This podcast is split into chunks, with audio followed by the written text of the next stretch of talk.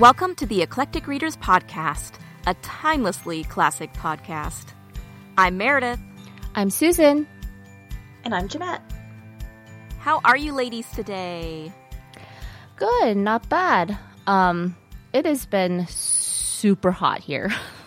like, oh wow, really? So hot, 90s, high 90s, um, dead of summer, and it's dry here. So, and the sun is technically closer to us, so it was, it was a little brutal.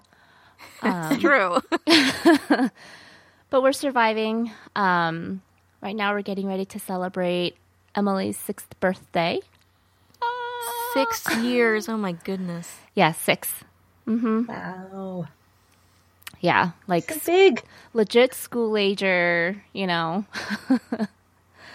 uh, yeah, she's she's huge. I mean, I think David last like um, checked her height, and she was he said forty four inches tall. Wow. I mean, I'm only like five four. yeah, she'll be here before we know it. uh, oh yeah, I mean, both of them are going to totally surpass me in height for sure. so yeah, that that's about it. I finally got her like little thing of gifts ready, so I'm all set. I can't wait to give them to her. Oh yay! Clearly, yay. a lot of books. well, obviously. Yep. so, how you doing, Jeanette? I am exhausted but super happy. we just went back to the school year, and so like this week was like back to school night and everything. But the school year's been going really well. I'm so excited. I get to teach English and share my love of reading and writing with Yay. all the children's. They're very excited about it too, I'm sure. Of course. um, yeah, and then last week I got to attend the National Book Festival with the wonderful Meredith. It's true. yes. And friends of the show, Naomi and Michelle.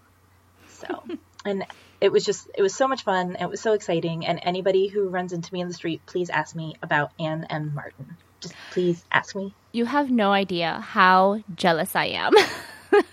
she read to us. She read oh the first goodness. Babysitters Club meeting aloud to us, like from the original book. That's amazing. Oh man, yeah. Oh, Naomi took a picture of a, of me, like just losing my mind. Yeah, it's true.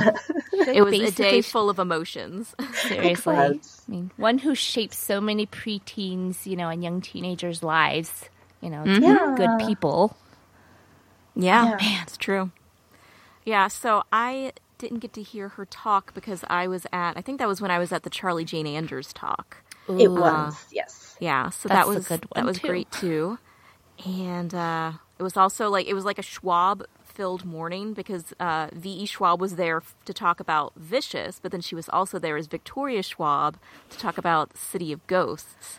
Did she have And different so- hats for her name? Yeah, I'm trying to think. Did she change her cat ears? I don't know. She did her cat ears. I thought she wore the same ones, but it was She hard probably did. Yeah. But uh, yeah, so that was fun. So it was a lot of that, a lot of Schwab talks and getting books signed. And it's always so much fun. It's always, I mean, it's always a long day, at least for us, because we, we plan it all out.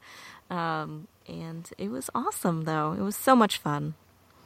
But yeah, that's about all I have to say too. That's that was my big thing recently was going to the book fest. That's a pretty big thing. Yeah, tell. It was fun. Yep. Well, let's move on and talk about what we're reading now then. What are you reading, Susan? I am reading Order of the Phoenix. Woo! we just finished Goblet of Fire, so um, I'm reading. I'm s- I'm starting Order of the Phoenix for a discussion next week, and oh man, I can't believe we're more than halfway through this. Yeah. Ah, it feels like you're moving through it really fast. uh, a book every two months is kind of our goal. okay. Yeah. Um, and I mean, they can get to be pretty pretty fast reads. Yeah. So I think I think there's on average, especially for the later books, five chapters a week. Okay. that's not yeah. bad. As they get longer. Yeah, because before it was like two to three chapters a week, and then it goes from like you know twenty to like 38 chapters.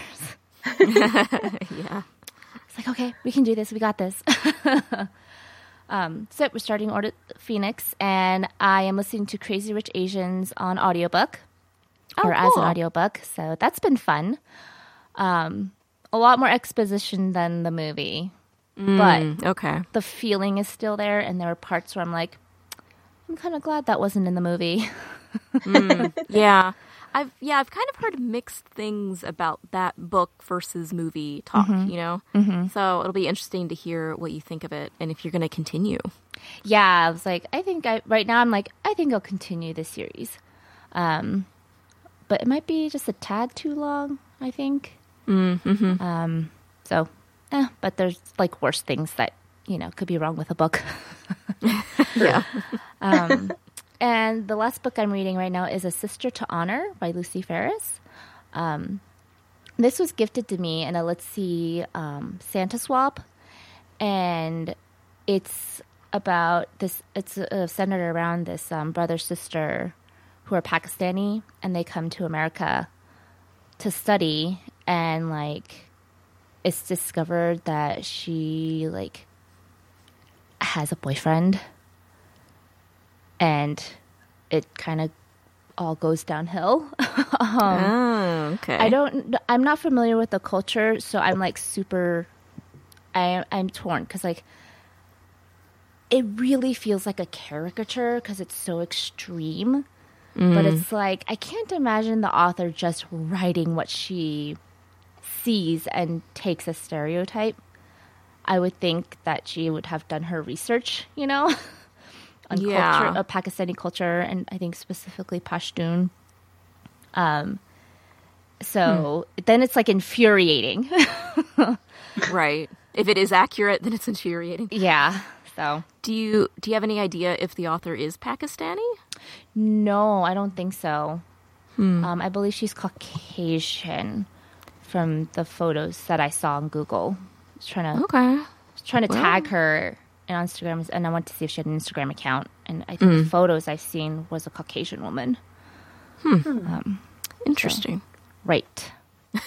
super intense. Like I, it's like a super page turner. But then it's like I don't know if why it's if it's I'm mad or if I'm trying to figure out if like everything will be okay.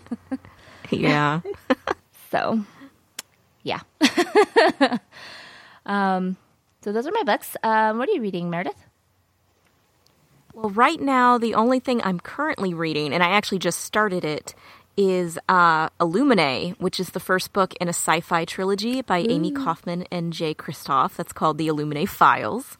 And I've been so excited to read this series. I've only heard good things about it. And so far, I'm like, I'm literally like 15 pages in. Like, I just started it last night. But the way that the book is set up is so interesting. So it's like made up of all of these interviews and emails and schematics and like all of this super cool looking stuff. And so, like, I barely even understand what's going to be happening yet, but I'm super into it. Mm-hmm. Yeah, it's like a literal file you're reading through. Right. And so I was trying. I, I'd had some people on on Instagram say, "Oh, what you really need to do because the uh, the audiobook is like a full cast recording. It's supposed to be really cool." They're like, "Oh, the best thing to do is listen to the audiobook while you read the book." And I was like, "Okay, I'm going to give this a shot." Uh, no, I, I can't. I was thinking I wouldn't be able to. I found like I, I tried two pages and I found that I'm trying because I'm trying to listen but also read, I'm doing neither. And Yeah. So like Yep. I'm literally not taking anything in. So um I'm hoping that I'll really like it though. I'll, uh, I'll like just reading it and then my husband's the audiobook listener. So I think he will probably like this too because he's really into sci-fi. So that's what I'm currently reading. But I did also recently finish Sky Without Stars by Jessica Brody and Joanne Rendell, which is interesting. So like two kind of back to back um like books written by two authors, which is interesting. Uh, and so that is a young adult retelling of Les Mis in space. In and space. in space. It like that. I love that so much. Les Mis in space. It's so cool. it was really good. I I really enjoyed it. I am definitely looking forward to the second book, which I think comes out maybe early next year. So hopefully I don't have to wait too long for it. Uh, and so it was also, and I'm sure we'll talk about this when we get to Scarlet Pimpernel, but those are two interesting books to read so close together since, you know, French Revolution and all that. Yeah. That's true. Um, and then Jeanette and I did a buddy read a few weeks ago, and we read Wild Card by Marie Lu, which is the sequel to Warcross, which we buddy read last year. yes. And it was really fun, right, Jeanette? I enjoyed it it. was. It was super fun. I, I liked that we in Warcross our big thing was like, oh, we picked up all the reveals, and then in Wildcard we're like, wait, none of this makes any sense. We have so many questions, and What does it all mean? so in Wildcard we were like, oh yeah, this is going to be a twist. This is going to be a twist, and we were right. And then, or in Warcross that is, and in Wildcard we're like, we have all these questions, and then the book answered all the questions. So I really felt like Marie Lu is in conversation with us as we're buddy reading this. yeah. yeah, so that's definitely a fun duology if you want to pick up some fun quick reads. Okay. Yeah, agreed. So, what are you reading, Jeanette? I am actually currently reading Tiny Pretty Things by Sona Charaipotra and Dhonielle Clayton, uh, who we interviewed back in April if you missed it. And um, this one is really cool. It's like, it takes place in a ballet school, but it's like Mean Girls in a ballet school, except instead of like the funny things in the Mean Girls movie, like, you know, tricking each other into like eating butter or something dumb like that. They play really, really mean pranks on each other. Like, really mean. Oh man. Yeah. Writing threats on the walls and things like that.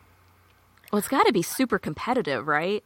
Yeah. Mm-hmm. I, in fact, you know, my sister in law is a ballet dancer. And so I mentioned to my husband, you know, oh, I'm reading this book about mean girls in a ballet school. He's like, so you're reading about a ballet school? Yeah. Oh. I was like, I hope not, because I used to dance ballet as a kid, and I hate the thought that like alternate universe me is going through this right now.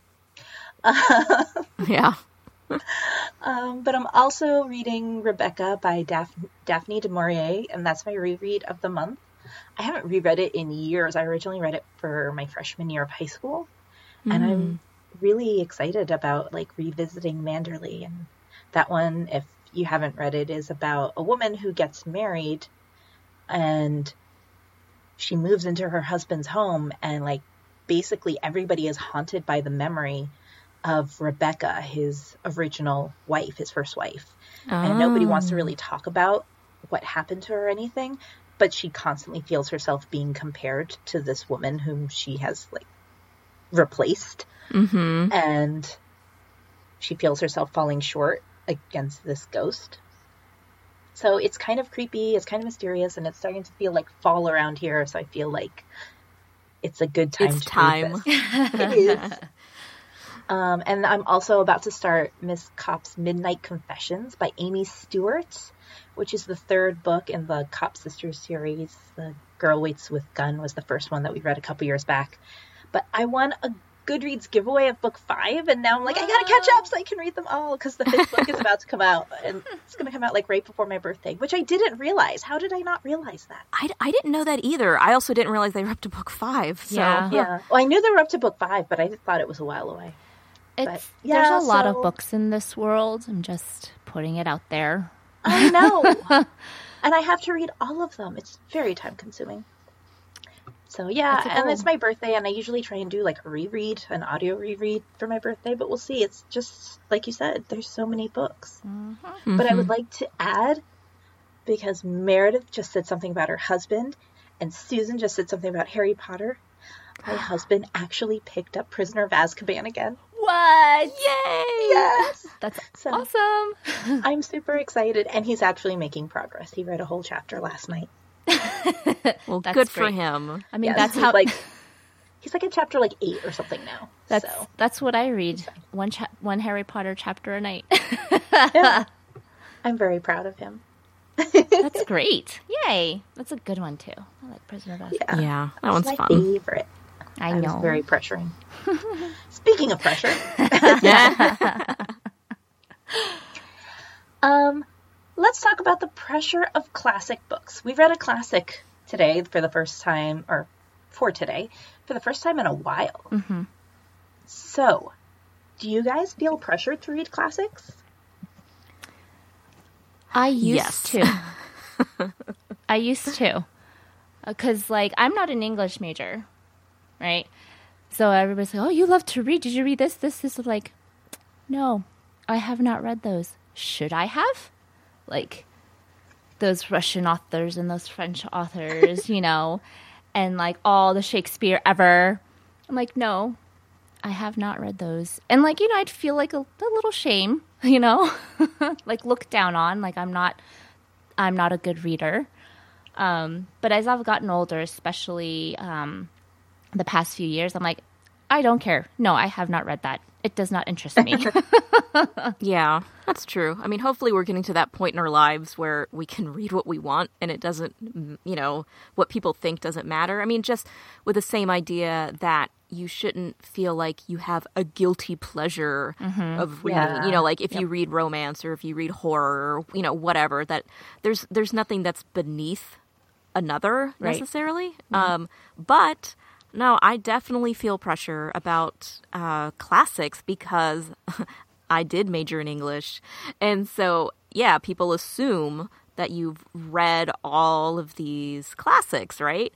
And I haven't. It's, uh, I have not read a lot of them. Like, honestly, like, if you sat here and asked me, like, if you just picked out some books, there's probably a pretty good chance that I will have said, no, I have not read that. Yeah, That's I mean, I- okay. Yeah, I wasn't an English major e- either, but I um, I took some English classes in college, so I read a few classics. I definitely got more Shakespeare under my belt that way, kind of thing. Um, when I li- was living in Ecuador, it was hard to find books in English to read, and most of the ones that I could find were classics. So I feel like I've read a bunch of random classics that other people maybe wouldn't have, mm-hmm. but not like the ones that everybody talks about. yeah. so I also have that that feeling a lot where somebody will be like, "Have you read this?" and I'll say, "No, actually, not that one." the other one. Yeah. Well, and it also, I think it depends on the curriculum that you were taught in school, right? Sure. I mean, because that's where a lot of people have read them. And so I know my older sister, because this, she lived in North Carolina, or we all lived in North Carolina when she was in high school. And so the curriculum she had was very different than the one I ended up having when we moved to Florida when I was in high school. And so, yeah, she read all of these more established classics while I didn't. And so, you know, it was kind of cool because I got to read some things that maybe I wouldn't have read, but now I feel like I have to backpedal to read those classics because again, like once I got to college and I was majoring in English, there's so many different classes you can take and I think sometimes they also assume that you've read those and so they don't cover them. oh, yeah. Um, and see that. you know, and it depends. Like, you know, I took poetry, I took Shakespeare, I took, you know, like multicultural lit. Um, I took a lit and adoption course, which was really interesting. So, like, I was I was taking ones that weren't just like, and even when I took American lit and British lit, you're only getting snippets because you're reading anthologies, mm, and so Right, you're not yep. just sitting there reading the whole books. Right. So yeah, so I feel like I I didn't get them in high school, and so now if I want to read them, then I just got to read them on my own, Exactly, or pick them for book club. Yeah. and make everybody read them. It was like the best way to get some of the books you wanted to read in, you know? Like I I, have I don't to know what you're this. talking about. I would never, for example, make everybody read Anna Karenina. No, of course not. So, how many classics do you have on your TBR? Come on. I only ha- I have like over I think I think 274 TB books on my TBR.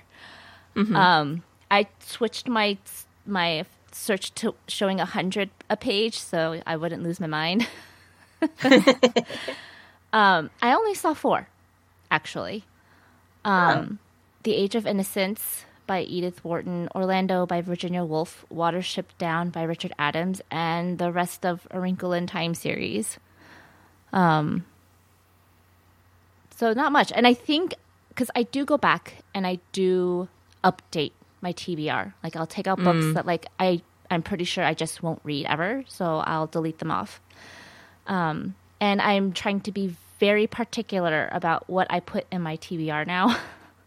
Well, good for you. so, so when people are like, "Oh yeah, I love Les Mis. I love Les Mis the musical," then it's like, I don't know if I want to read the book. You know, mm-hmm. Yeah. Hmm. Yeah. so I just don't put it on. So I, I think I'm good with my four because I looked at the the summary and it's like, no, this looks interesting. I'm gonna read this book at one point. Mm. Mm-hmm. That makes sense. Mm-hmm. Yeah. Well, that's good. What about you, Mare? Well, I have not culled my TBR very well, like Susan. And so I did not go through all of them because I've got, I think, like over 600 on my TBR right now. but what, yeah. But what I did is I switched it to reverse to show me the oldest ones that I put on there. Oh, smart. because right now like i have not been adding classics i don't think for quite some time so i went back and the first five books i added were classics they are little women a tale of two cities frankenstein the count of monte cristo and les mis. Haven't read any of them. They're all pretty popular. Hey, Les Mis right now would be a good time now that you've just That's finished reading so Sky true. Just go with that theme. Gosh oh, i'm just so intimidated by it It is um, pretty thick. Well, that's true. An audiobook might be the way to go. So now, as I continued scrolling, I just saw more and more and more and more, and it was just giving me anxiety. So I stopped. Um, but there's a lot. there's a lot on there. Um, and so I, I don't know, but like Susan is saying, how many of them I, am I really going to get around to reading now? There's some that I truly do want to read, but Right. Do I want to read all of them, or do I want to just say that I've read them? right. You know? Hmm. Yep. Ooh, that's a good question. Mm-hmm. And it's very similar to my next question. Um, oh, I guess I didn't say how Yeah, many I was going to say, wait yeah, a second. come on, Jeanette. You got to spill. Ah, fine. well, um, if you recall from our TBR episode last year, um, I have pretty long TBR now at a year, and that's why I didn't go through all of my TBR. um, but in the ones I went over, I went like I went with like a fine tooth comb over like maybe half of my TBR, and then I probably should have set it to like hundred per page because then I was getting stressed out. Right. like, I'm done. um, so in just the ones I went over, I had about 70 classics listed. So my guess is I probably don't have more than maybe like 80 because every my list is ordered chronologically in when from when I added them. Mm-hmm. So I feel like in the past few years I haven't really added that many classics. So I don't think I have more than 75 or 80 on there. But I think it also depends on what you consider a classic. Yeah. Because I have what Yeah. would be considered like sci-fi classics on there because I love sci-fi and I haven't read all the old school sci-fi and I love Right. that stuff. That's I a really good point. Yeah. Yeah, I have children's classics on that list that I never read. Like a lot of people um, read like The Wind in the Willows when they were kids, and I never read that. Me neither. Um, and but I also have like more modern classic, like Toni Morrison's Beloved, which everybody's Yeah. like, yes, it's a classic, but it's actually younger than we are. So like when you think of like Yeah. classic books, you wouldn't necessarily think of a book from you know the late '80s. right. Mm-hmm. Toni It's Morrison. true. Right, exactly. well, and that's kind of how I felt about The Handmaid's Tale because it's pretty much the same age as us, right? Um, Right. and I only read it like two years ago. Yeah. I know. I finally like I've been wanting to read it obviously, but it finally got to the point where I was like, "Oh my gosh, I like I can't keep saying that I haven't read this book. I need to read it." Right. yeah, and that, that's very true. But like even those kinds of books, I didn't find a lot on my TBR because like Stephen King is considered a classic. You know, like mm-hmm. it and all those other other books. And I don't like horror. I was gonna say those yeah. are horror classics though, Yeah, so and I wouldn't like read horror classics. yeah, I've never. I, I tell No people offense, too, Mr. like King. I don't like horror. I'll never read those books. So No, exactly. You I'm okay with that. Yeah. Yeah. like I just sorry, I'm just I'm not gonna ever read Stephen King. Oh, but some of his stuff isn't like horror like that. I'm like, yeah. But I'm still not that interested.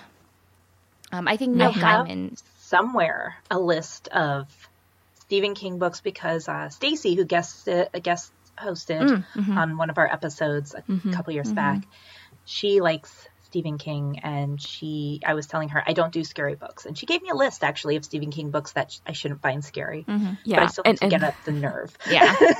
and saying that she likes Stephen King is like Yeah, she that has might an be a little bit entire of an book- understatement. yeah, she has an entire bookcase of Stephen King books. wow. Yeah. So But yeah, I'm the same way. I just I pretty much have kind of written him off because I'm like I don't like scary books. But I'm yeah, I'm sure there are a few in there that Yeah, wouldn't be too scary. Maybe. Right. yeah. Right. I, I, I'll share the list. I'll have to find it. It's hidden somewhere. um. Do you so do you have these classics on your TBR because of social pressure then, or do you have only the ones like Susan that truly interest you? Like, how did these end up on your TBR to begin with? Right. Um, they definitely ended up on my TBR because of social pressure, I would say. Um, and now I need to go back through them and decide do I really want to read them? Or are they just going to sit on my TBR until I die? And then everybody will know at your funeral that you didn't read Les Mis. Yeah. oh, no. I mean, like honestly, at this point, it's like let's Marie Kondo our TBR hmm. mm. It's true. because Yeah. I mean, it, it does. It's like anxiety. It's like I have to read all these books, you know, and if it's called down to only the ones that will you think will truly bring you joy, you'll feel better about your TBR, and it won't seem as intimidating. It's true. That is true. But there are a lot of them on there too that I, I might have put on for societal pressure. But I think I would like to read them or at least give them a shot. Um, I definitely would like to read some more Dickens because what I've read of his I've liked. Yes, that's how I feel about Dickens too. Yeah. I've enjoyed all the Dickens I've read. Yeah. No, I uh I would agree with that. Um like I'll have some on there that because I read something by the author for school. Like I read I had to read Tess of the D'Urbervilles for school. And I mm-hmm. liked it. So now I want to read like all the Hardy. Mm, um, mm-hmm. stuff like that. And that's how you'll see a lot of the Dickens, the Hardy, the Russian classics up there. Like you'll see a lot of things like Dostoevsky on there because I just like that kind of genre. I love Russian lit for whatever reason. And you know what? Anna Karenina was surprisingly readable. Yeah, it it usually is. I mean, so there's something about the author of the genre that I really like in most of these cases. Um, and some of them are things that like they're children's classics. So like other kids were reading them in school. Like one of the other reading groups would have been reading like Number of the Stars or something, and I wasn't reading that in my reading group, but it sounded really interesting. So a couple years ago, I went back and I read Number of the Stars, and I ended up teaching it that year. Oh, fun. Yeah. But, you know, like you were saying, Meredith, it, it's part of the curriculum too.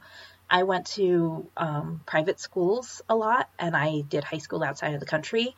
So I feel like I'm missing some of the literary touchstones that people have from their childhood years because we did different things. And sometimes we did things in different years and out of order. Like some kids read Of Mice and Men in high school, I read it in middle school. So I'm now missing whatever they read in middle school. And I might be re- missing what they read in high school because I wasn't even in the country. So, Yeah. Well, and what made me really sad is, and I know I've talked about this before, but I read To Kill a Mockingbird like way before I should have. I read it in like fifth grade Oh, wow. for fun. um, and, um, and so I was super excited because I loved it. I was like, yes, I'm going to get to study this in high school and like really dig into it and like have discussions with people. And so I did ninth grade in North Carolina, and then we moved to Florida in 10th grade. So my North Carolina school studied it in 10th grade. My Oh, Florida school studied it in ninth grade. So I never actually got to study it in school. Oh, that's so sad. It was very sad. What's also going to be interesting about stuff like that, like coming from the teacher side, is that some of the things that, you know, we studied in school, currently educators are finding that they're not as relevant Mm, that's true. to Yeah, today's true. middle school and high schoolers.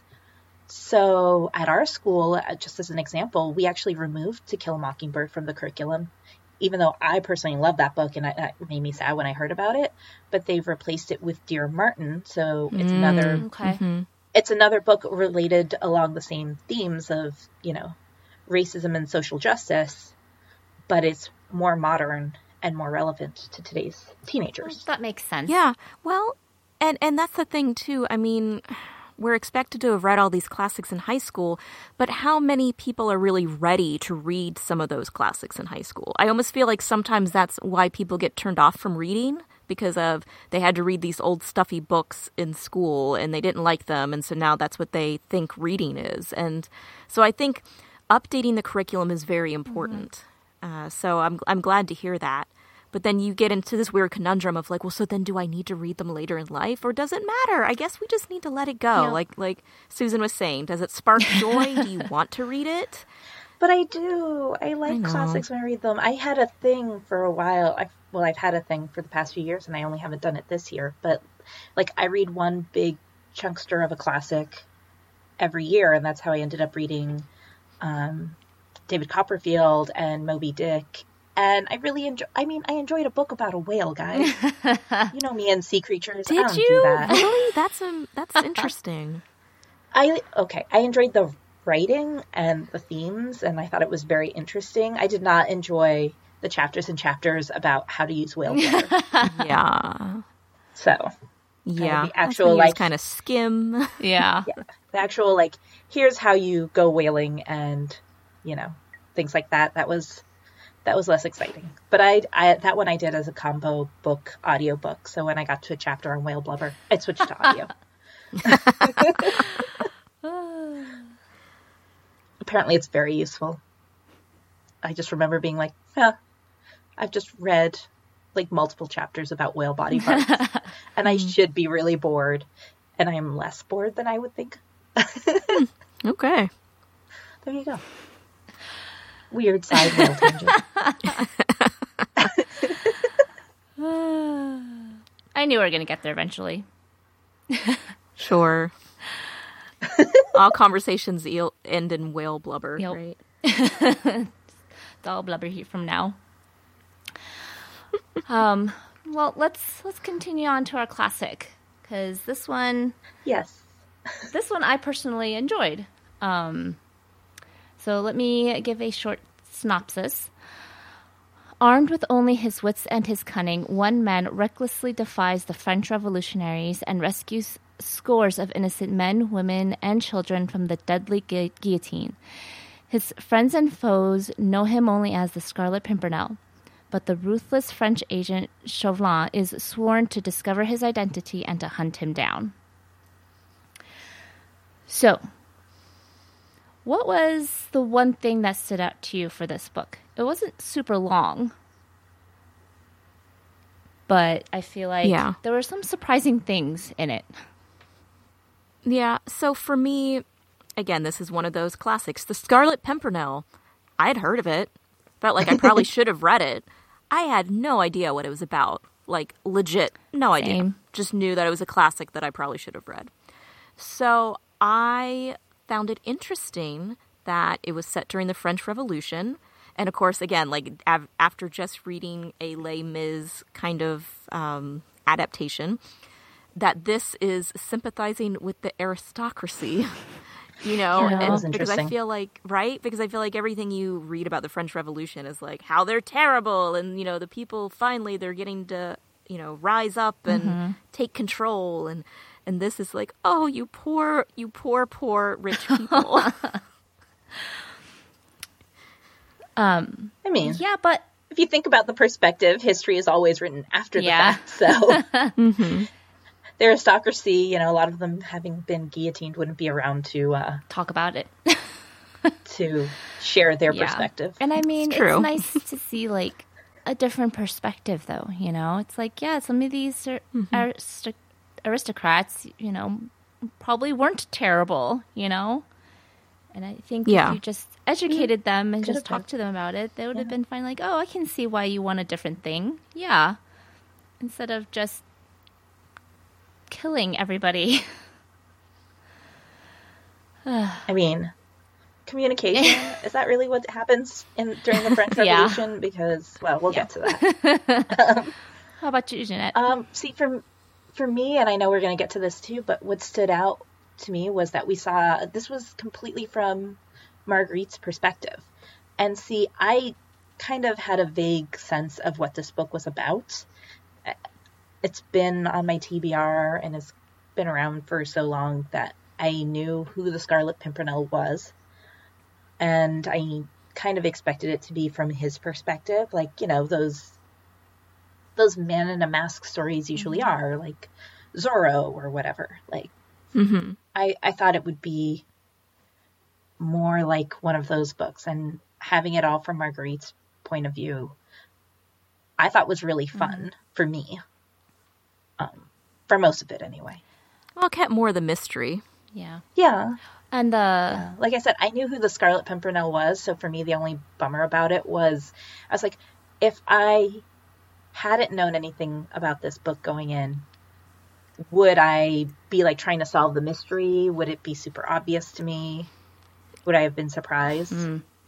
So, as as someone like I said who came in with no knowledge, it Me was too. super obvious. I, Okay, like good. I, Me too. it- Yeah. Yep. so I don't know if you missed out on too much there. Okay, good. Because I but I like mysteries, and I'm like I feel like I missed out on having a mystery. No, it was it was there. Yeah. Okay. It was like pretty much as soon as they were introduced, you're like, oh, so it's him, right? It's him. It's, it's Percy. Okay. Yeah, it's Percy. Okay. Okay.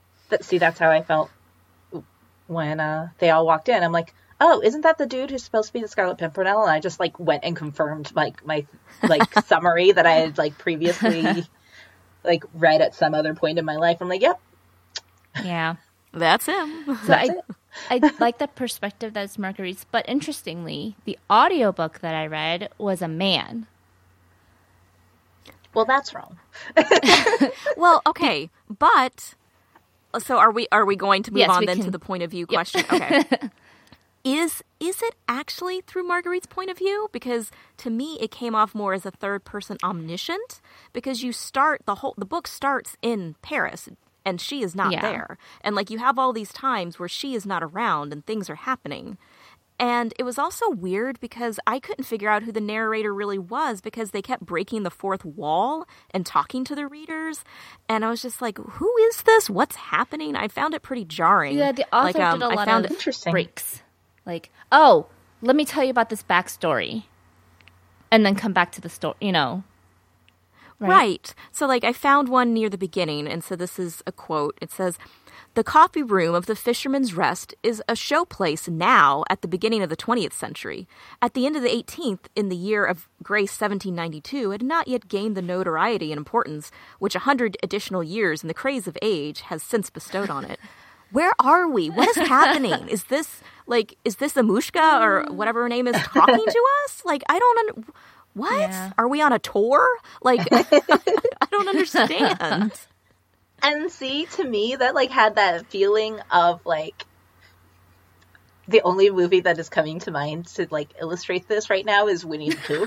so bear with me. okay, Okay. Um, but like at the beginning of like the Winnie the Pooh movies, or like even hit the old Winnie the Pooh TV shows, where like the narrator is kind of like opening the book and introducing you to the world, and it's like so far away in the Hundred Acre Wood, like there was a bear, and he hung out with his best friend Christopher Robin, like that kind of stuff. And I was like kind of introducing you, and then once you're in the book, you're like going from like Winnie the Pooh's perspectives. That's how the feel had to me. Is like almost like we're opening the story, I'm dropping you in it, here is where you are. And then you're like mostly from Marguerite's perspective from then on. You're right, there are a few points where it's like more omniscient. Um but like I still mostly felt like I was like with Marguerite. no, that's a Yeah, I guess- yeah, Yeah. I f- well, and I think maybe that's also why it was confusing because it felt like it kept going back and forth. you'd be like, okay, this is from Margaret. Well, no, it's not. Or well, are we okay? We're back with Marguerite. What is? I just, I don't know. It was just, I wasn't really a fan of how they did that. But I also found it interesting because I, I, was reading this stuff at the end of the book, and maybe I'm just a dummy and didn't know this. But this, th- she wrote this originally as a stage play. Yes, I, I read then that. the mm-hmm. novelization. Right. And so I'm also like, how is this done as a stage play? Like I, uh, I don't know. Um, and so I don't know if that's where some of this kind of weird narration is coming from. Like I, I don't know. Ooh, framing device around the, play. yeah, the play. that could maybe? be. Maybe she took all the dialogue and stuff and then try to put in description in between. Mm-hmm. Could be. I mean, yeah. I could totally see this as a play because to me, especially the scenes between Marguerite and Percy, mm-hmm. read like such a soap opera. mm-hmm. When they're when they come back to their home after the ball and she's standing on the stairs and he's like, you know, what can I do for you? And she's like, please, can't we just talk? And he's like, but you've lied to me and all that stuff. I was like, oh my gosh, like, like General Hospital, except like back in the day, the French Revolution. It's like so interesting. Yeah, right. Um, that that could be the inconsistency then, because I mean, I can totally see the Winnie the Pooh reference now, Jeanette but I feel like the in the book it does bounce back and forth a lot. like just a lot. And then like yeah, and then sometimes I I couldn't find I didn't have time to look cuz I had just finished the book. But like there were other times when like I guess the narrator, whoever it is, would say like, and you know, our friend, blah blah blah, or blah. You know, it was just like the way it was written was like, who who are we? What is, mm-hmm.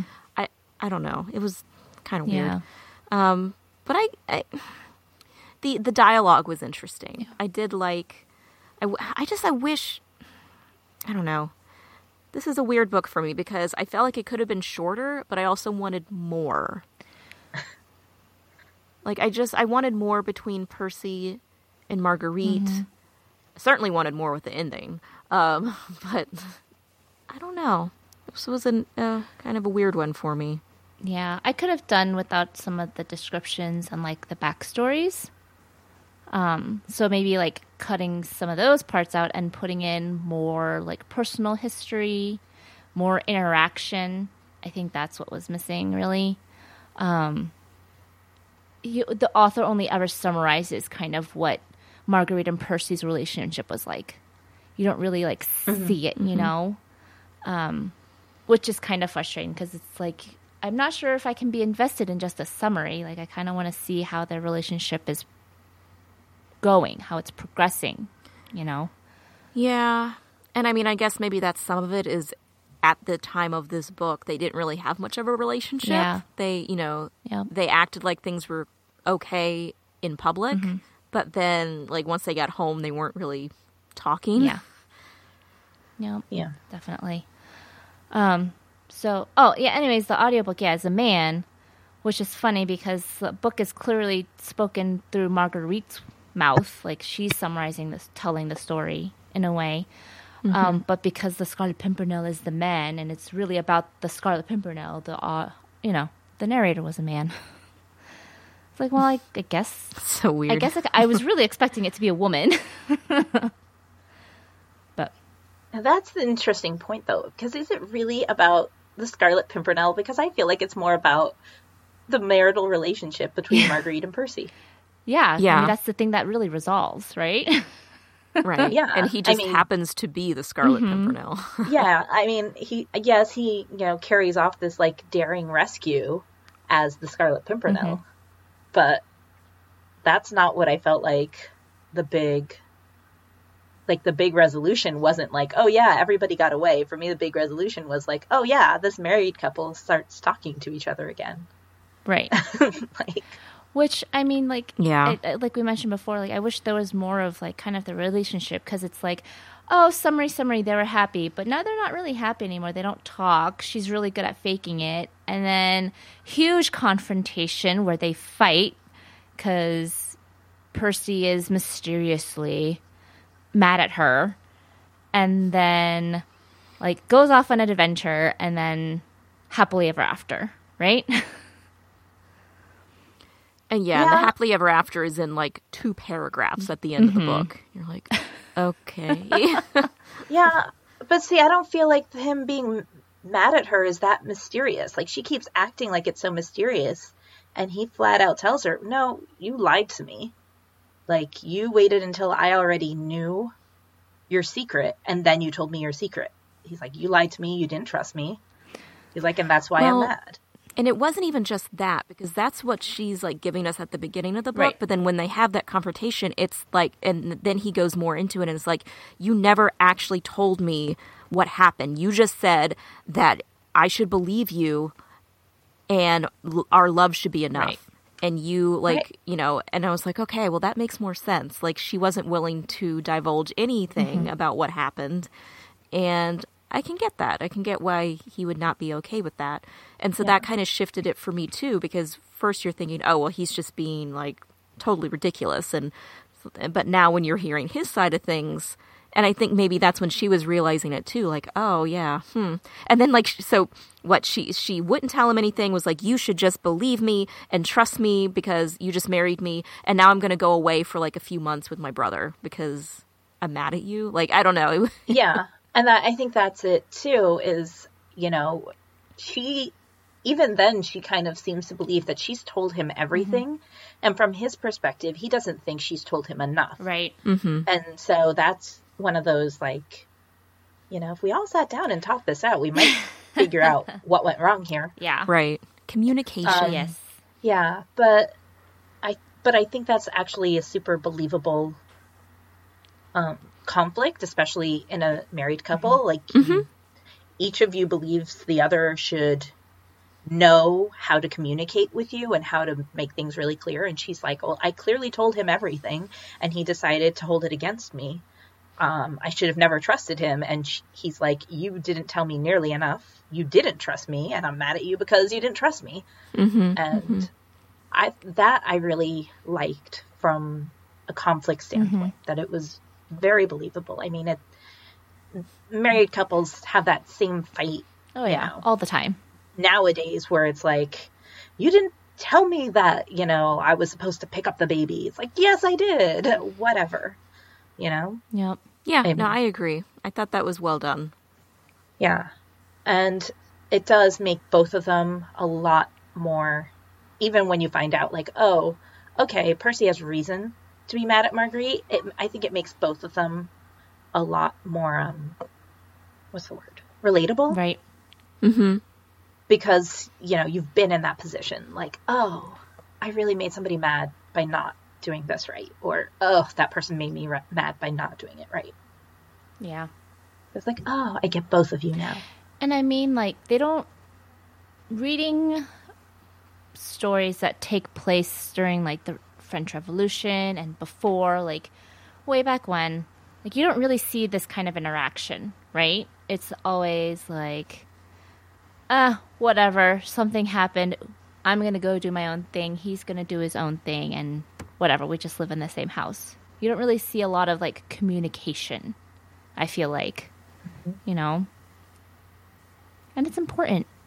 Communication is important. Oh yeah. Is Um, I think what struck me was kind of the timing because all this happened um, after Marguerite gave Chauvelin the information of where the Scarlet Pimpernel Pimpernel's going to be. So I think that was the one, my one thing is like, did did he know everything that or Percy know everything that was happening? So he knew Chauvelin was looking for him and targeting Marguerite, and then he and like seeing Chauvelin in the dining room means that Marguerite ratted him out. So he's actually mad at her about that. And it's like, mm. Yeah. And he, see- definitely knows more than he's letting mm-hmm. on, right? Yeah, he definitely does. And I kind of like that too. By the way, I like that he's kind of like playing like, oh, I'm so dumb and all I care about is Yeah. clothes and social events. And really, he's like, I'm so smart and cunning and knowledgeable. yeah, Um, but I, I went. I didn't think about it so much, and maybe that's you know, me being optimistic, being like, no, he wouldn't take it like that. but I definitely thought he knew more. But I was actually mad at her because I'm like, here you are, you guys are like starting to bare your souls. Like now would be the time to be like, hey, I need to tell you everything. And she only she still only gives him part of the story. Right. She's just like, hey, my brother's in trouble and you know, I'm worried about him rather than being like, I'm being blackmailed and I'm also in trouble. and like, you know, Yeah. I was a little like annoyed with that. I'm like, if you're gonna tell him part of the problem, you might as well tell him the whole problem. I'm sure she was scared because like, oh, I just like divulged this super important secret and you know information, and you know everybody feels that, right? It's like, oh, I'm gonna be so in in big trouble.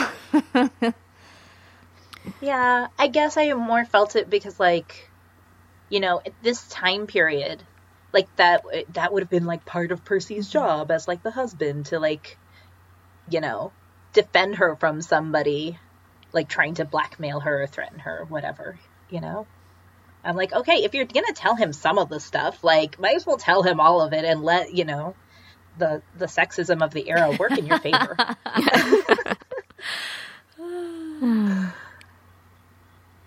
yeah. Um, so let's kind of go into why Percy was the Scarlet Pimpernel. because I am kind of not clear.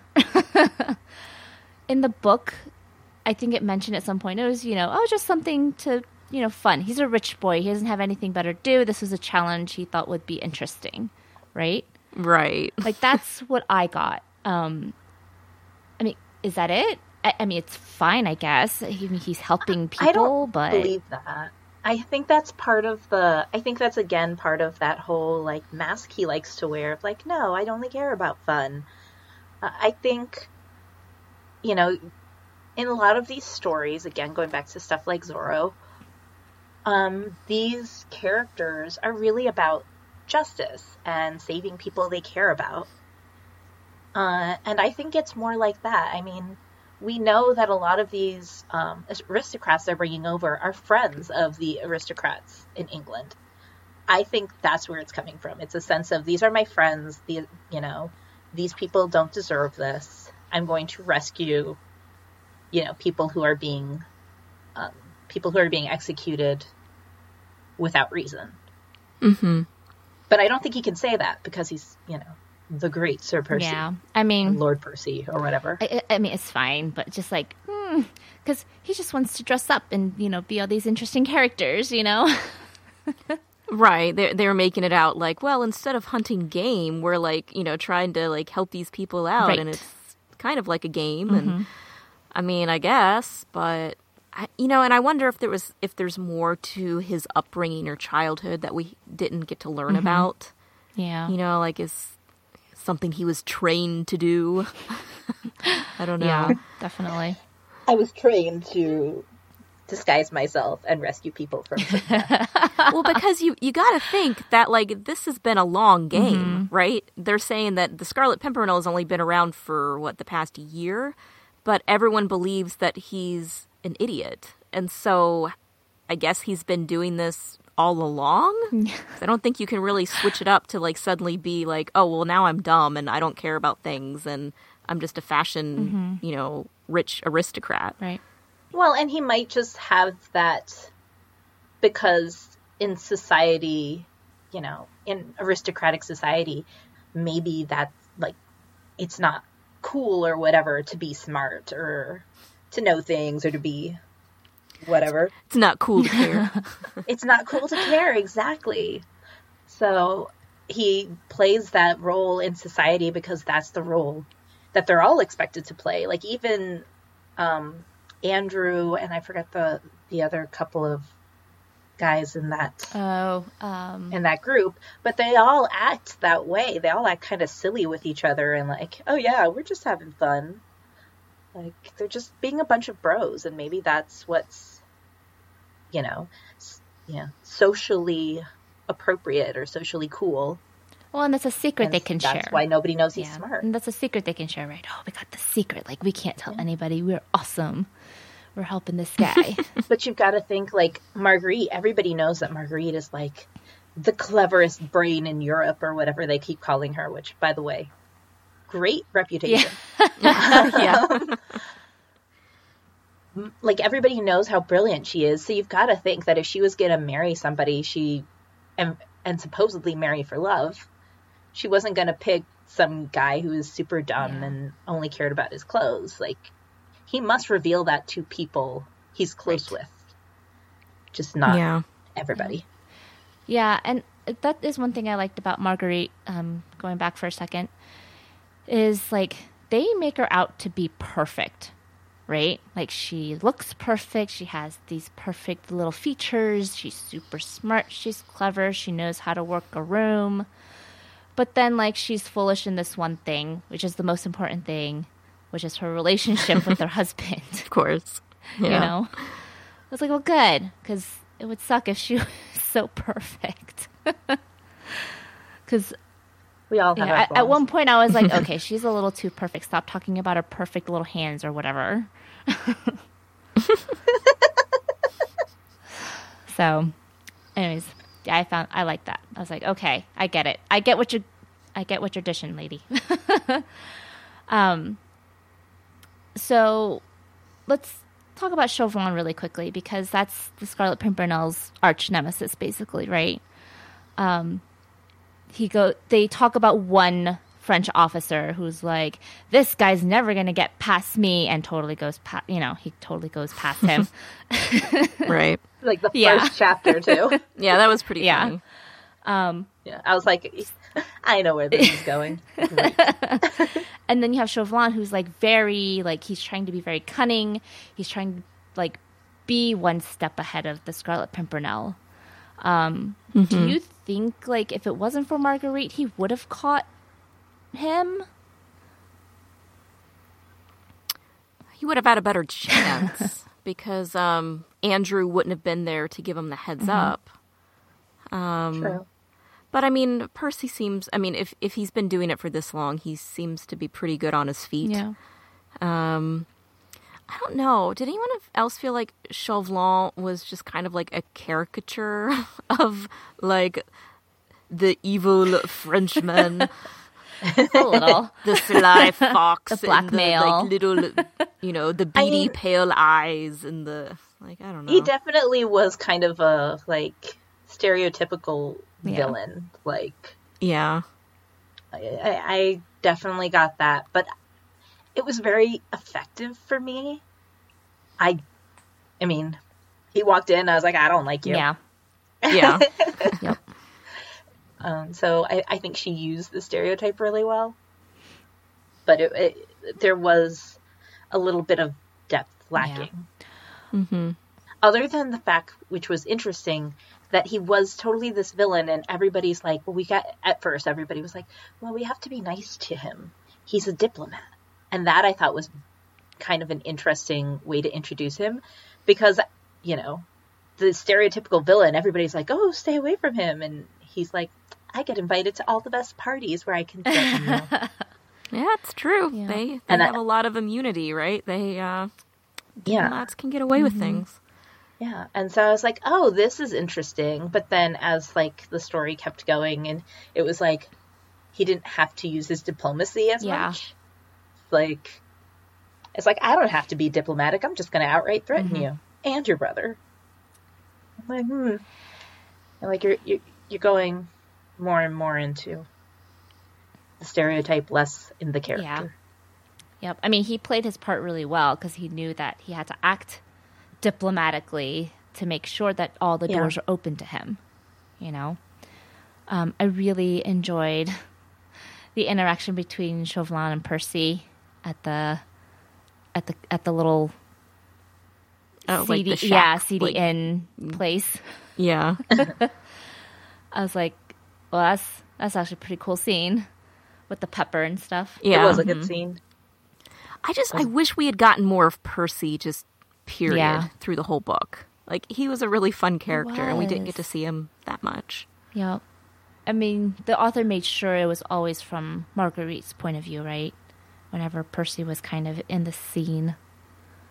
Um, but yeah, I, I did like the the the face off as it was. Yeah. Um, so my last thing is the end of the book. Yeah. it was a little weird the way it ended, I thought. It's like it was this huge climax. They're like she discovers that Percy was Benjamin and they're stuck on this coastline.